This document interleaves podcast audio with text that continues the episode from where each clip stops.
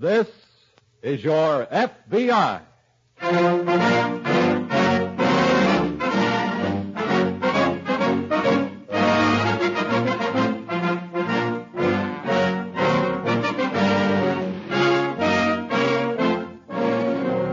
This is your FBI, an official broadcast from the files of the Federal Bureau of Investigation, presented as a public service by the Equitable Life Assurance Society of the United States.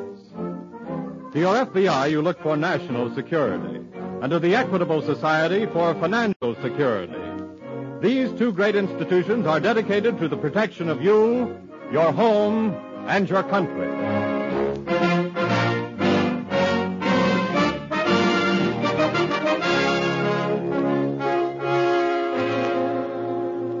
Tonight, the story of a crime against the people, misery chiseling.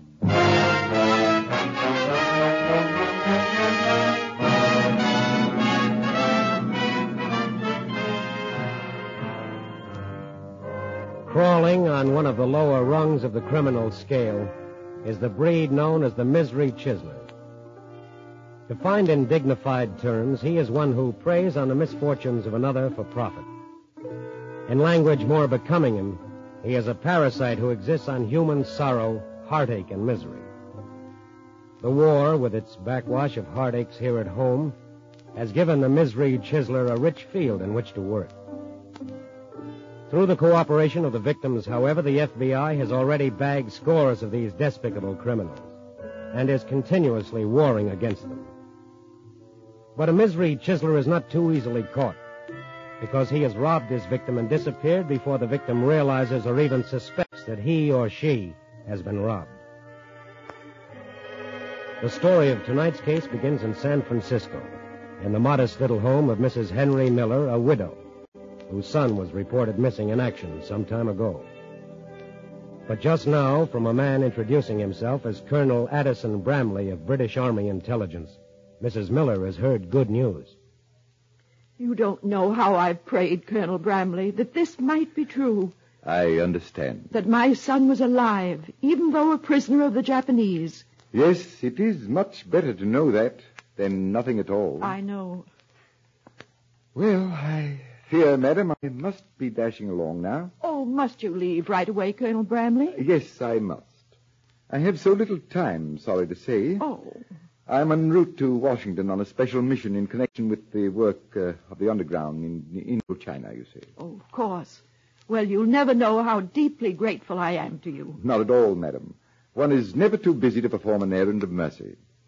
Let us both rather be grateful to your good pastor, Reverend Morley, for bringing us together. Oh, he's been so kind trying to get some news for me. It was just luck, you know. Really? Somewhere en route from Burma, I mislaid the slip of paper with your son's name. But thank heavens I did recall that you're both members of the Hillside Church here. So I made him... Bramley. Yes? I'd hate to bother you, but could you get a letter to my son through the underground? I believe so. Yes. I'd be so grateful. I have a suggestion. Yes? With a little money, Mrs. Miller, your son could purchase special favors and comforts from the Japanese guards. They're very susceptible to petty bribery. Could you get that to him, too? Well, we have managed from time to time to transmit sums of money from parents to their sons. Oh, that'd be wonderful. I haven't much, but, well, I have $500 in my savings account. Could you get that to my son? Certainly. And I can assure you, madam, that such a sum would improve your boy's circumstances immeasurably. Then I'll go to the bank the first thing in the morning. Oh, but that'd be too late for you. No, not at all. My plane for Washington doesn't leave until 11 a.m. I could meet you in the lobby of my hotel just before going to the airfield. Oh, thank you, Colonel Bradley. My dear madam, it's been a pleasure.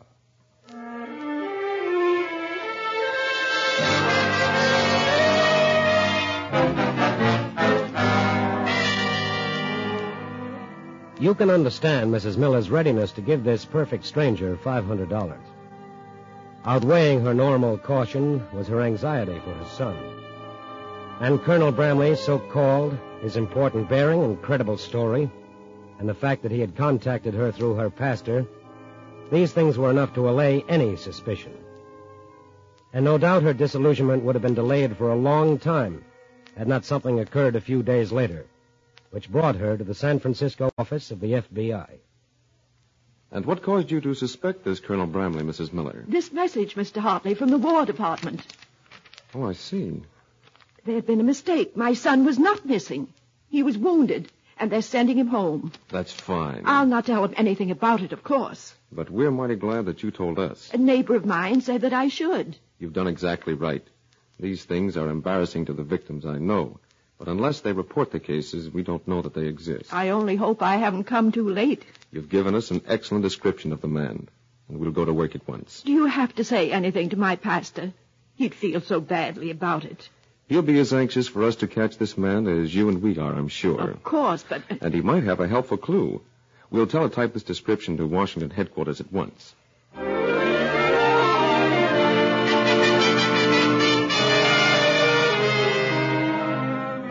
During the next few hours, every hotel, every airline, railroad, and bus ticket office in San Francisco was checked by FBI agents. But no trace of any Colonel Bramley or anyone fitting Mrs. Miller's general description of him. Later that evening, a teletype message is coming into the FBI office as Special Agent Hartley enters. What's coming in, John? Answer from Washington. They say, no information on Colonel Bramley or anyone fitting general description in personal files. Tried to get fingerprints. Well, I did just that, and I got them. You did? Where? I think our Colonel Bramley made a mistake calling on Mrs. Miller's pastor. What do you mean? The pastor had Bramley sign his guest book. Oh? Look. Bramley signed on the right-hand page and had to press down the left-hand page with his left fingers while he signed. Reverend Morley saw him do it. Oh, well, he certainly left some fingerprints. Yes. They were going to send these specimens off to Washington right away.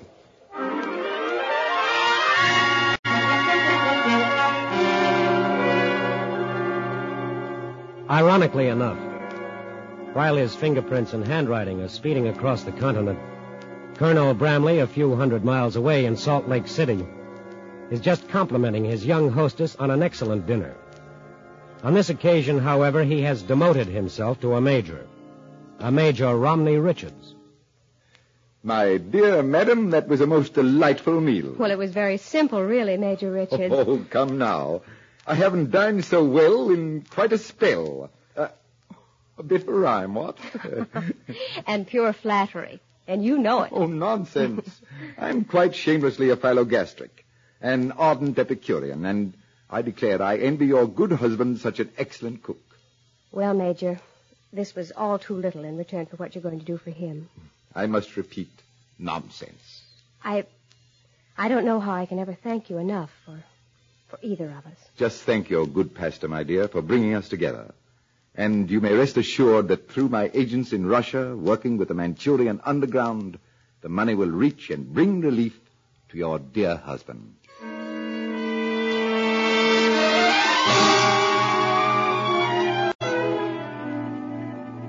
Another day, another city, and another victim, and still free to pursue his loathsome profession. But in San Francisco, he had left a trace, and in both cities, he had left a pattern of operation. Therefore, although unaware of it, his race against time had begun. For the moment, the advantage was his because the FBI had not yet established his identity. But an hour later, as he boarded a bus out of Salt Lake City to continue his misery-chiseling trek eastward, the teletype brought a report to the FBI San Francisco office. Got something for you, Hartley. What is it? Report from Washington. They identify those prints. Good. It says, Bramley fingerprints identified with swindler whose description tallies with description furnished by Mrs. Miller. Here, let me see. Here you are. Your man is Thomas Edward Bradley, born Chicago, Illinois. 40 years old, 5'11", 175 pounds. Served New York prison term, forgery. Paroled on request of chaplain whom Bradley served as secretary. That explains the minister angle in his operations. Exactly. I'll get it. Hello? Yes? Salt Lake office calling. Hello? Yes, Hartley speaking. Oh, hello, Jager. What? Yes. Yes. That's enough for me. Teletype your report to Washington. Goodbye. What's up? Mr. Bradley pulled a job in Salt Lake City last night. I'm going there in the next plane.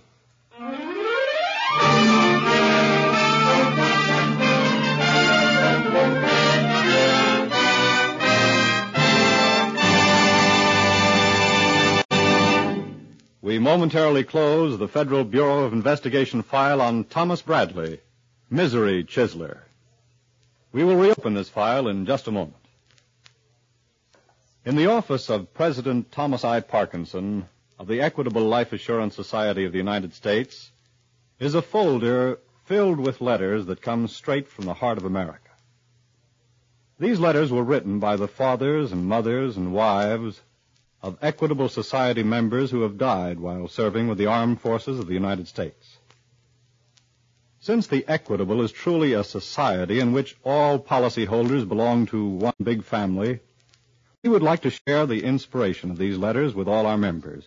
And here, for example, is one from a father who has given us permission to read it on this program.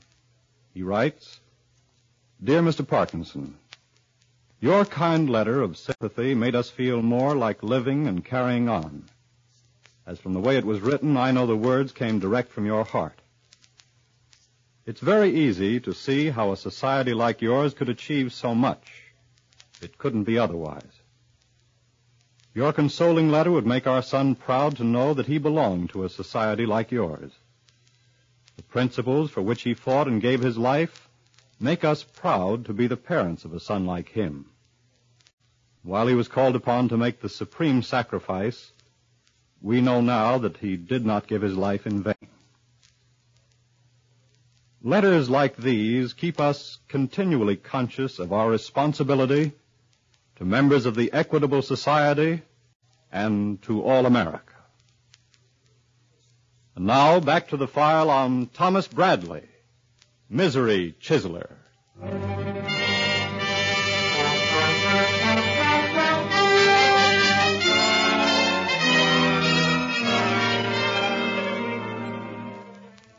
Unfortunately, a misery chiseler nearly always leaves a large number of victims in his wake. But the more promptly the victims report their cases, the shorter becomes the criminal's trail. Mrs. Miller in San Francisco did not report her case for 3 days, although she was not to blame for that.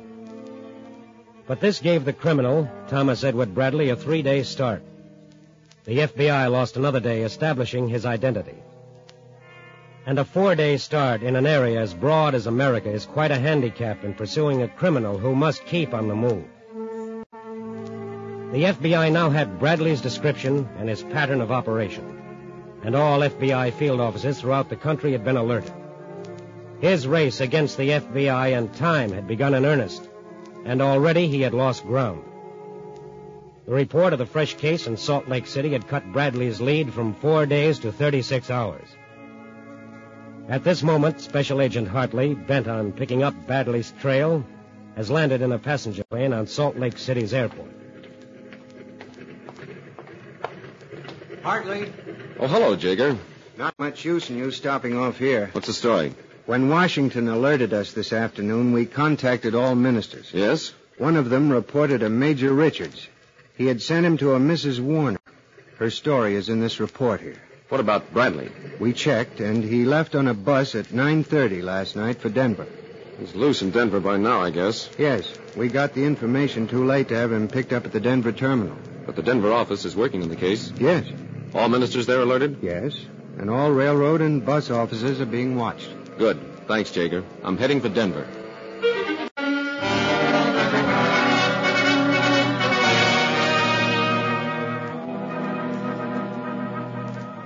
Special Agent Hartley arrived in Denver about 4 a.m.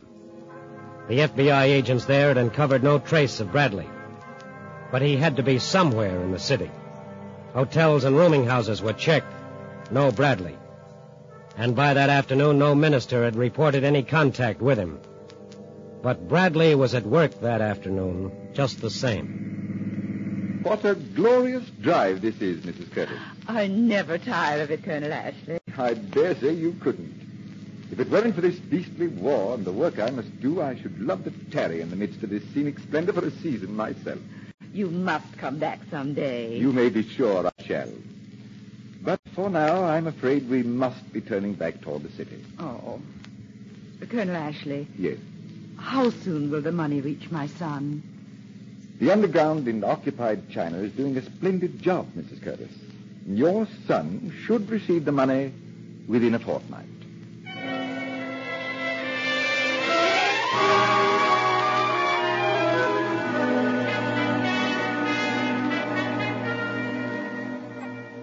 The criminal who lives by his wits is smart enough to alter his pattern of operation occasionally. That's why no minister in Denver had been contacted by Bradley.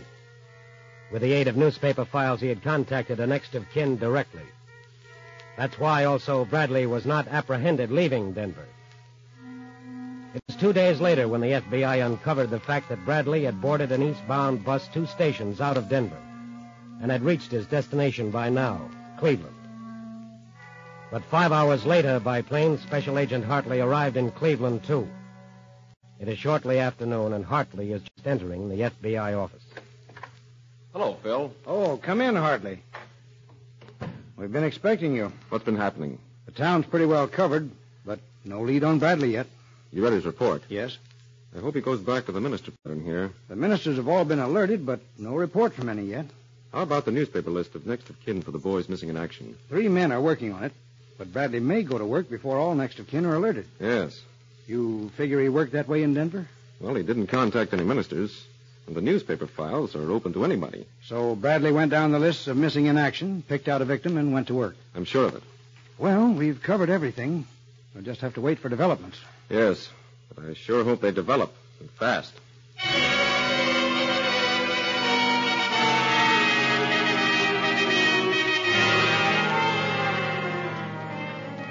It is now 7 p.m., and nothing is developed for the FBI. But at this moment, in a Cleveland suburb, a Mrs. Paul Everett's front doorbell rings. Mrs. Everett? Yes? I'm Major Radcliffe, British Army Intelligence. Oh, yes. Reverend Matthews' housekeeper phoned that you were coming over. Well, won't you come in? Thank you. Thank you. Mrs. Everett, I have news for you. Oh? About your husband. About Paul? Your husband, Mrs. Everett, is alive. Oh. And I've come to ask you if there is anything.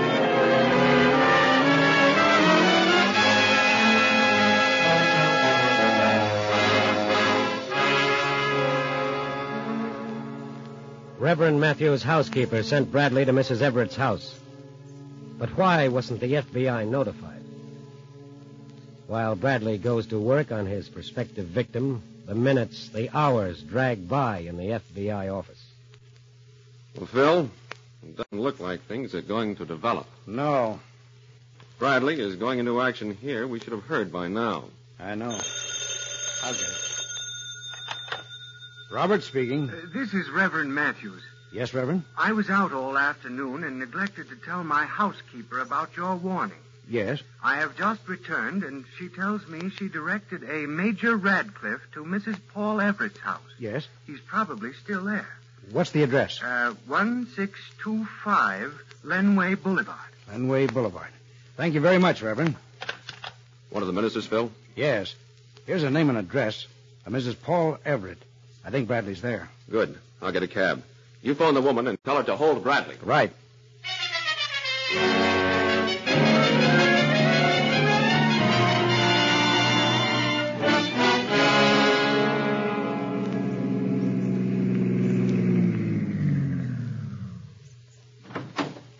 Wait for me, driver. Right.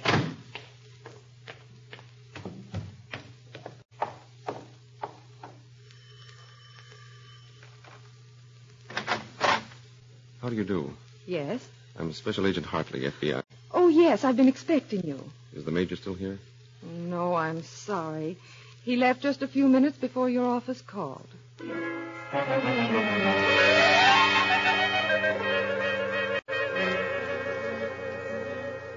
Another miss, but this time by a margin of only a few minutes. This meant Bradley was still in Cleveland. If he tried to register at a hotel or a transient rooming house, clerks were keeping a sharp lookout for a man of his description with a British accent. If he tried to leave the city, Airline, bus, and railroad ticket offices were alerted by the FBI, all waiting for Bradley to make a move. 4 hours passed and no report.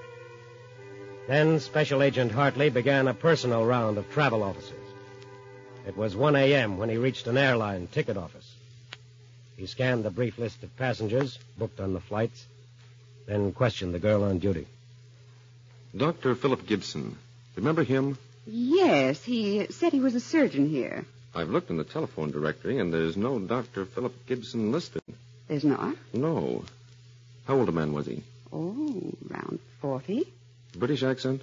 I don't remember. Notice anything particular about him?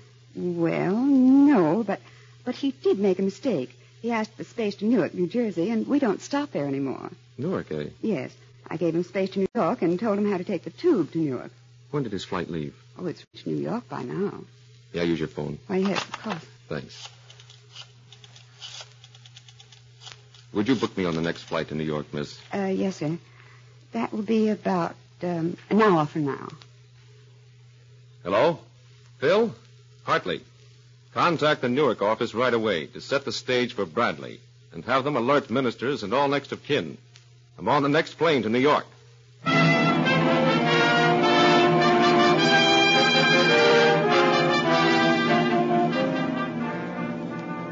Hartley arrived at the Newark office of the FBI about 6 a.m. By noon, the stage was set. Ministers alerted. Next of kin of boys missing in action alerted. Everything was in readiness. The afternoon hours dragged by. Nothing happened. 6 o'clock. Maybe there was a Dr. Philip Gibson after all. Maybe Bradley hadn't dropped his English accent, changed his name and manner. 7 o'clock. 7:30. At 8 o'clock, a Mrs. George Wiley, a resident of Newark, was entertaining a guest in her living room. Some more tea, Colonel Barton? No, thank you. It was delicious, but I can't name the blend for the life of me. Oh, gracious, I wouldn't know either. To me, tea is tea, except in a Chinese restaurant. A jolly good quip, that. Well, Mrs. Wiley, I'm afraid I really must be dashing off. You'll be late for your dinner engagement. But it's been such a pleasure talking with you. Thank you. And I find it difficult to leave your charming company, but I have urgent matters to take care of in New York this evening. Of course. And you may rest assured that as soon as I've cashed your check, the money will be on its way to your brother. The Korean underground has not failed yet. I can't thank you enough, Colonel. Just thank Providence for making it possible for me to be of service to you. Good night, Mrs. Wiley. Good night, Colonel.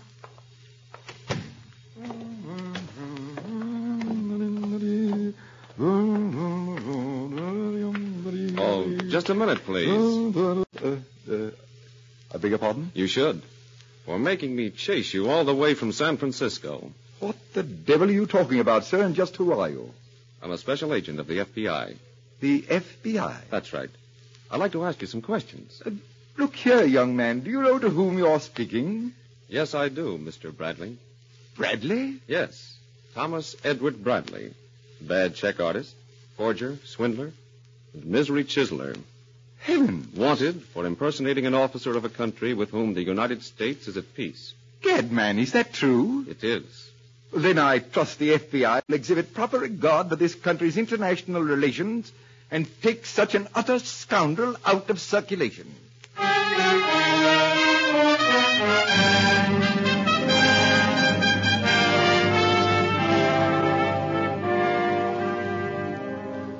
And so, thanks to the cooperation of the citizens on whom he preyed, the FBI was able to chalk up another victory in its war on the misery chiselers.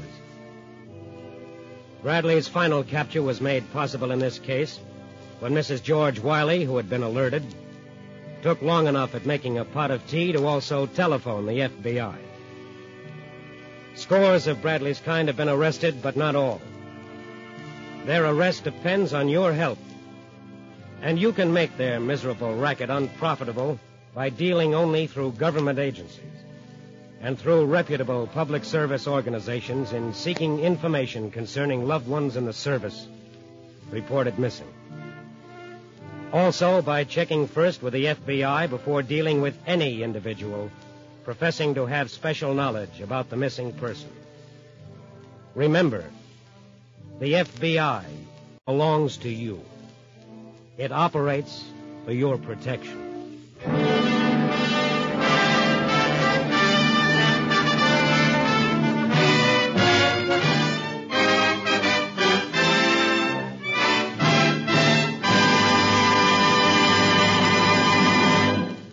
You'll hear about the disposition of this case in just a minute. Do you know what would happen if every single piece of farm machinery in America wore out tomorrow? Well, among other things, it would mean that war production would come to a dead stop. People now living in cities would have to hurry back to the farms. Actually, to get in the wheat crop alone without the aid of mechanical equipment would require the services of every able-bodied person in America plus millions of foreign workers. So will you join the Equitable Society in a salute to an indispensable industry, a salute to the men and women who manufacture and the dealers who service farm equipment, who have built the huge backlog of tractors, binders, and combines that have sowed and harvested our record wartime crops? For many years, funds of the Equitable Life Assurance Society of the United States have been invested in this industry, which has done an incredible job of war production and at the same time has manufactured the parts necessary to keep farm equipment from wearing out. Today, although thousands of young farmers have exchanged their overalls for Uncle Sam's uniforms, America is still well-fed thanks to the farm equipment industry. In wartime, Equitable Society dollars are fighting dollars, and at all times, they are security dollars.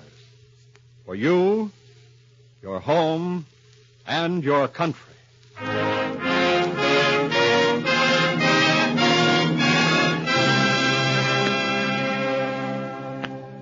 Thomas Bradley, charged with impersonating an accredited official of a country with which the United States is at peace, was sentenced to a long term in a federal penitentiary.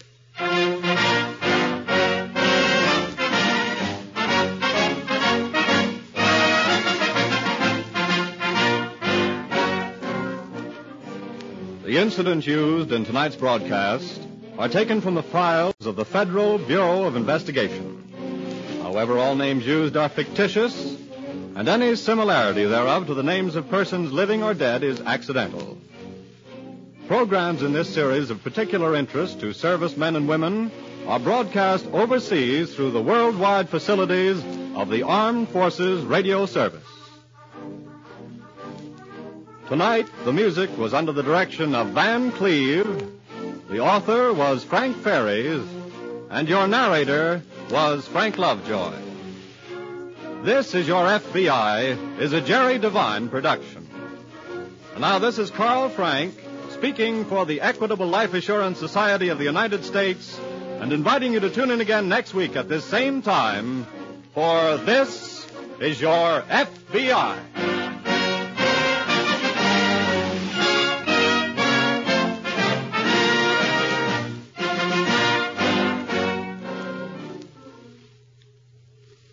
August 1st is Air Force Day, a day for air-minded America to look backward at her achievements on the battleground of the sky and forward to the promise of peace, the shadow of her wings over the world forecasts.